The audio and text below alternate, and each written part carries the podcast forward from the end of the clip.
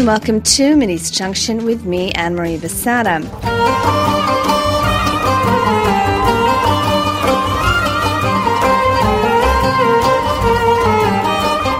This month's episode is going to be a little different. Well, I usually focus on the countries found within the Middle East region, so from Egypt to Iran, I'm going to expand it a bit by going as far west as Tunisia to focus on that country's olive oil industry. Olive oil production in Tunisia is considered to be the second or even third largest in the world, depending on who you speak to, and also one of the more underrated producers by comparison with Italy, Greece, Spain, Palestine, Syria, and Jordan. But what's the connection between Tunisia and the Middle East? Well, the question to ask is, how did olive trees get to Tunisia? You may think it was the Greeks or the Italians, but that would be wrong. The Phoenicians were the ones who brought the trees after establishing Carthage, that sits right at the tip of modern-day Tunis, the capital.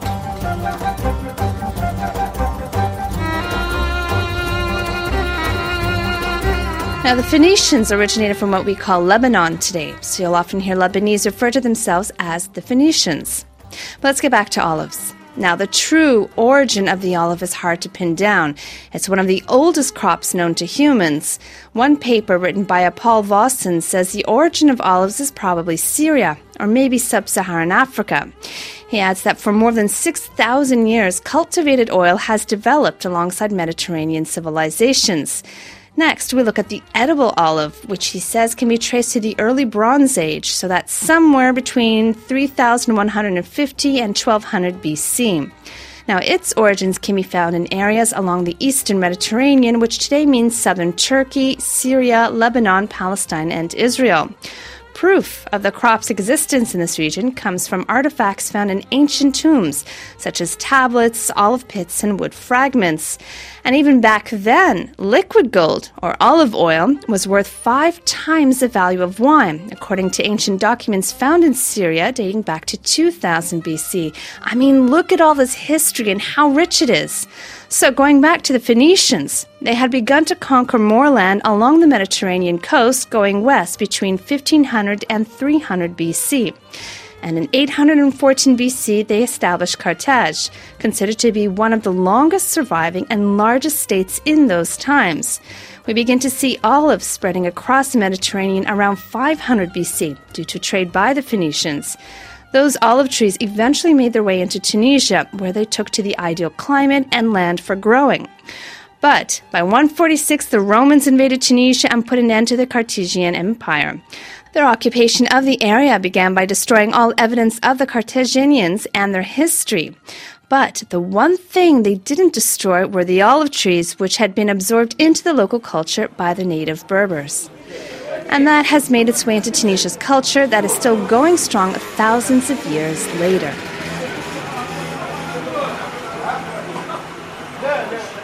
In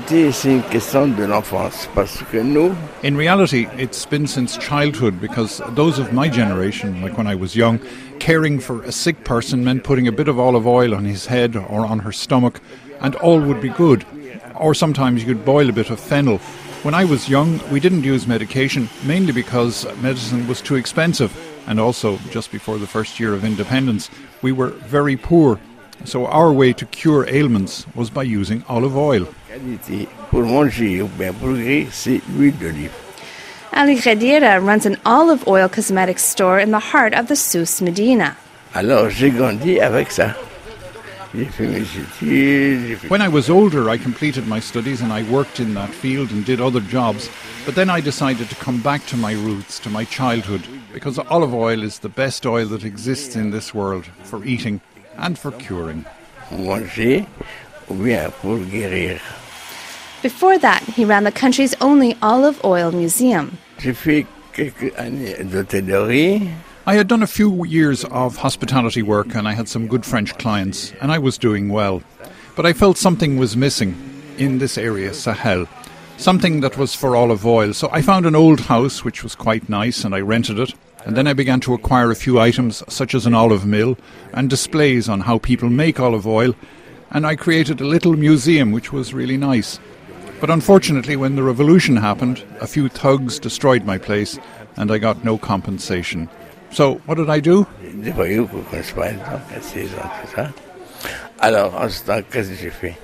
He opted to take the best items from his museum and build a store around it using the knowledge of products based on olive oil that have been passed down for generations. I began to make soap, and then I learned about a family that made black soap here in the Sahel. It's a popular soap in Morocco, so I learned more about this soap and how to make it, and it does very well. And so we now make that soap along with other items that are all based on natural ingredients. So for your hair, your body, for massaging, always based on olive oil. And then we expanded a bit, and we now incorporate other products that include all ingredients grown here from the fields of Tunisia.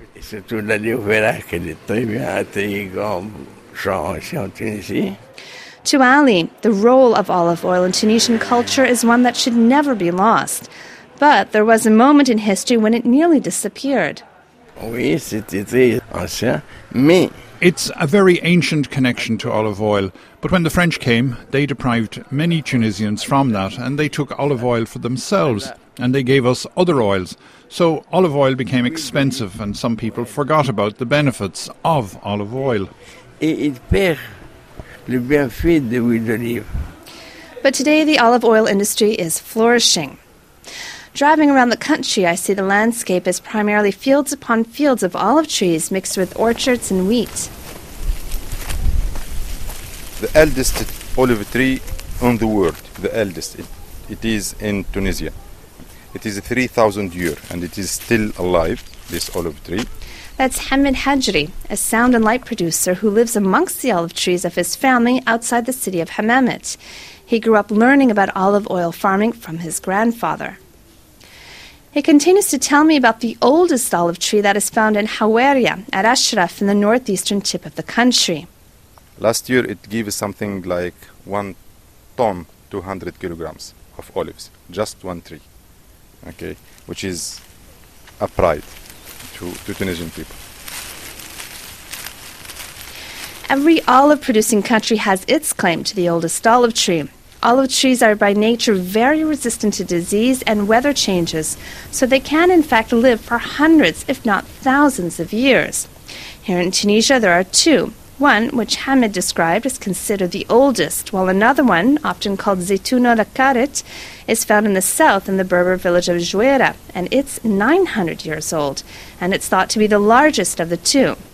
While walking around an olive tree farm, Hamid tells me about a lesson he learned from his grandfather. And I remember my grandfather, who taught me this and taught all his children, that uh, an olive is... I will say it in Arabic, then I translate. Zituna am leek wa am liha. So I translate in English. The olive tree gives you one year for you to eat, to stock, to help your family. And the next year it is for her. It does not eat olives, but you sell the olive to take good care of her, to give her water in summer, and to hire people to harvest. This is what I have learned from my grandfather. So in short, treat your tree well and it will bear you fruit, even for thousands of years. But with an olive tree, one learns patience. They don't grow to full maturity in a few months. They take years. And this olive farm I'm visiting has nine thousand five hundred trees, so a whole lot of patience is needed. But can a tree produce a good harvest every year? Is that even possible? No. no. That's Jodidi Hala. For fourteen years, he has been looking after the trees here, ensuring they are in top shape, so come harvest time, so late September until December, sometimes February, the trees give back the love he gave them all year. The olives are picked when the temperatures start to get cooler. That ensures the trees produce more oil to keep the olives alive. And when they start to change color from green to brown, that means they have a high oil content and are good for picking. To harvest a tree then by hand, one tree takes how long? ten to fifteen minutes. Women are usually hired for picking season, and all the trees, in this case all nine thousand five hundred, are harvested by hand. But why? After thousands of years, you'd think a machine could do the job. Actually, we bought five machines, but we discovered afterwards that they harm the trees since they cut all the olives and branches and the leaves. So we stopped using them. We used them once, but since then we've come back to picking by hand. This one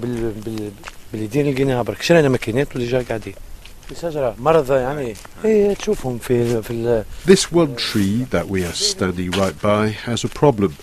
During the winter, all the leaves fall. You can already see some branches without any leaves, and that's from the machines. So this tree doesn't give a good harvest anymore. And even what it produces is not of good quality. But it's easy to notice these types of problems when you walk past the trees every day.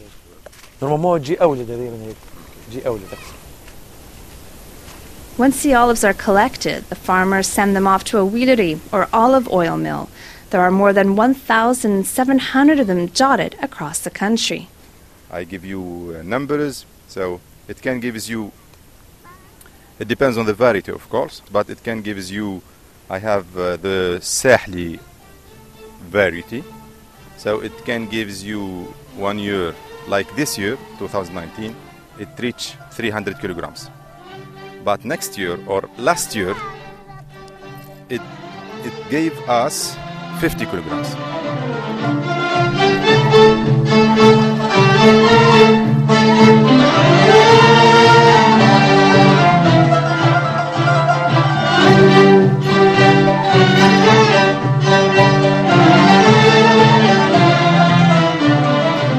And there are over seventy local varieties of olive trees in Tunisia, says Sonda Laroussi, an expert olive oil sommelier based in Sfax. According to the research of the Institut de l'Olivier, there is more than seventy local variety in Tunisia. And until today, they're still discovering a new variety.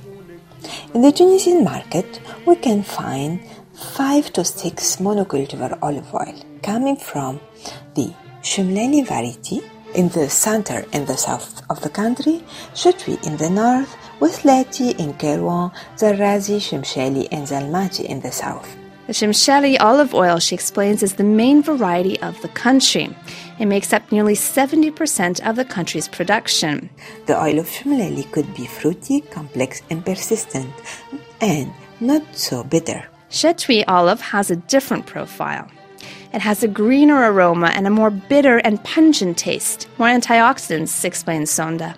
I'm just trying to give you an idea about the real potential of the Tunisian variety. In the last years, the Tunisian olive oil was shining in the most of the quality olive oil competition in Italy, in Spain, in France, in Greece, Japan, and New York.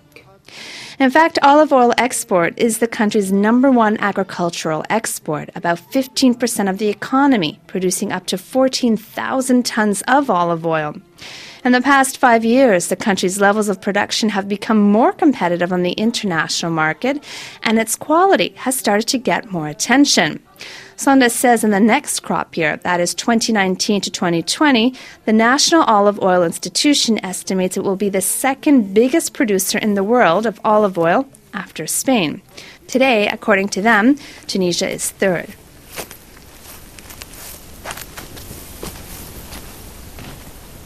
But when people think of high-quality olive oil, Tunisia is not one of the places that comes to mind. Supermarket quality of Tunisian olive oil is starting to crop up more and more, with marketing labels differentiating between organic and regular to appease customers. But here's a fun fact. All our olive oil is organic by nature, because we do not use uh, chemical products or something.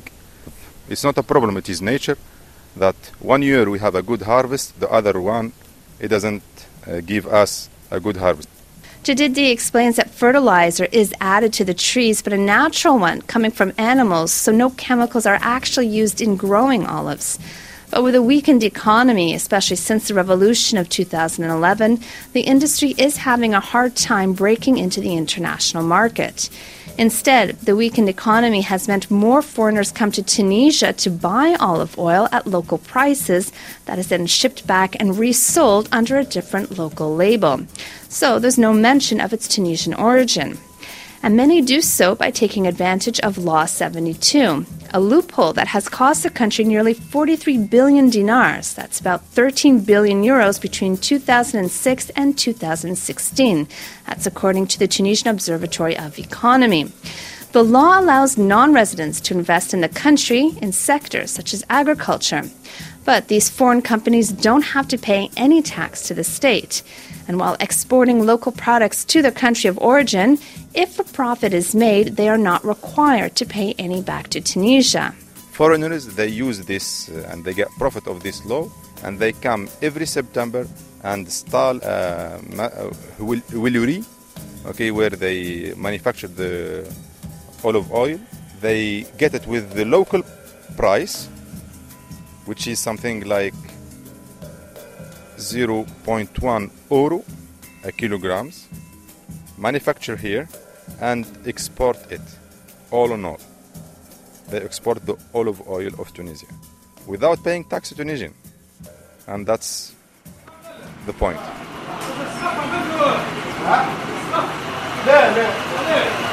Ali, Hamid, Sonda and others spoke a lot about this problem, pointing an accusing finger at Italian companies. And since twenty thirteen, many of Europe's olive trees, especially in Italy, have been hit by a deadly bacteria that kills the trees. Added to that have been the roaring fires over the hot summer months in southern Europe that have destroyed much vegetation. Ali agrees. So they come here looking for the quality, yet Italians are good in marketing. The problem of Tunisian oil makers, they sell it in tanks for Italian to be customized, and that's the point. We have many attempts to customize our olive oil. There is a lot of anger at seeing their olive oil bought at local prices and then sold abroad but under a different label. So why sell it in the first place? We cannot really say that the Tunisian farmer have been willing to sell their olive oil to foreigners who will repackage it and sell it as their own. The dream of every olive oil producer, the dream of every olive producer is to sell his olive oil in a bottle, as a Tunisian product with his own label. But it's not so easy. It's not enough to produce a very high quality olive oil to be in the shelf at the international market. And breaking into the international market remains difficult. So if you've harvested all your olives and you've made your oil but no one is buying your product, you'll likely take any offer that comes your way. On the other hand, the broker and importer come and invest in Tunisia in order to be sure that they can get the Tunisian olive oil. It is the easy way and the less expensive also to sell all the produced olive oil quantities. At the end of the year, when the farmer and the small producer discover that their project and dream couldn't be achieved, at the end they sell their olive oil to the exporter, and the exporter will sell it to the broker or the buyer in the foreign country. They will sell it in a bulk, and then it will be bottled as a product of foreign country. Nobody will remember Tunisia. But the taste of Tunisian olive oil is really unlike others. It's like biting into a handful of fresh olives. If you put ten different bottles of olive oil in front of me, and I tasted all of them, I'd know which one is Tunisian. And many, like Sonda, hope that one day the industry will finally get the recognition it deserves. It's been a few thousand years after all. I really hope that one day the consumer outside Tunisia, outside the country, will really discover the real image of the Tunisian olive oil. All what they need is to come, see and taste. There is a lot of richness in the lands of Tunisia.